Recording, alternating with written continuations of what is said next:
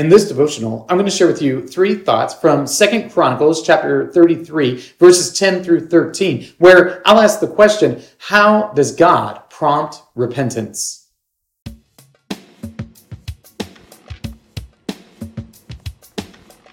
Second Chronicles 33, verses 10 through 13 says, The Lord spoke to Manasseh and to his people, but they paid no attention. Therefore the Lord brought upon them the commanders of the army of the king of Assyria, who captured Manasseh with hooks and bound him with chains of bronze and brought him to Babylon. And when he was in distress, he entreated the favor of the Lord his God and humbled himself greatly before the God of his fathers. He prayed to him, and God was moved by his entreaty and heard his plea and brought him again to Jerusalem into his kingdom. Then Manasseh knew that the Lord was God. Manasseh was a wicked king of Judah. When I say wicked, I mean wicked. He is a total dirtbag. And here are some of the things that Manasseh did. He set up an idol in the temple. He set up an idol in the temple and had people worship an idol in the temple of the Lord. He set up high places and encouraged people to worship false gods all over the nation. He was absolutely despicable when he should have been encouraging people to faithful worship of the Lord. He was teaching them to do idolatry. And as he's doing that, and as he's teaching them to do idolatry, the wrath of God is building up to come down upon him. But the Lord is merciful, the Lord is compassionate, and the Lord prompts the repentance of Manasseh. But the way he does it might not be in the ways that we might like. So here are three thoughts from Second Chronicles chapter 33 verses 10 through 13 answering the question, how does God prompt repentance? Thought number 1, speaking. The Lord spoke to Manasseh and told him that what he was doing was wrong. And you would think that this would be enough. I've never audibly heard from the Lord. But I'd like to think that if the Lord spoke to me in an audible fashion, that I would do what he said. I'd like to think that. But you never know, I suppose. Well, this is exactly what happened to Manasseh. The Lord spoke to him, voicing his displeasure at what he was doing, but Manasseh wouldn't listen. He wouldn't listen. So the Lord prompts repentance first by speaking to Manasseh, this wicked king of Judah who's leading the people into idolatry.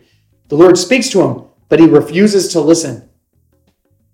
When the Lord speaks to us, will we listen or will we ignore him? So this is one of the big projects that I have going on is we're reading through the text of scripture together. We're reading through the Bible and we trust that as we're reading the Bible that the Lord is speaking to us. Maybe not audibly, but he's speaking to us through his word. So we should repent based upon the Lord speaking to us through his written word. Because if not, then the next type of prompt might happen. Thought number two suffering. The second way that the Lord prompts the repentance of Manasseh is through suffering. Here's what happens. An Assyrian king who's a vassal of Babylon, an Assyrian king comes and takes him and puts hooks in him and drags him by chains back to Babylon. Think about that for a moment.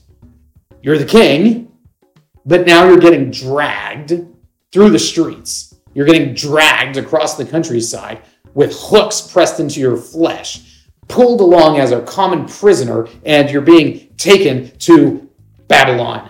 You're being taken to this great Lord that you should be listening to, that you shouldn't be rebelling against. You're pretty much utterly defeated.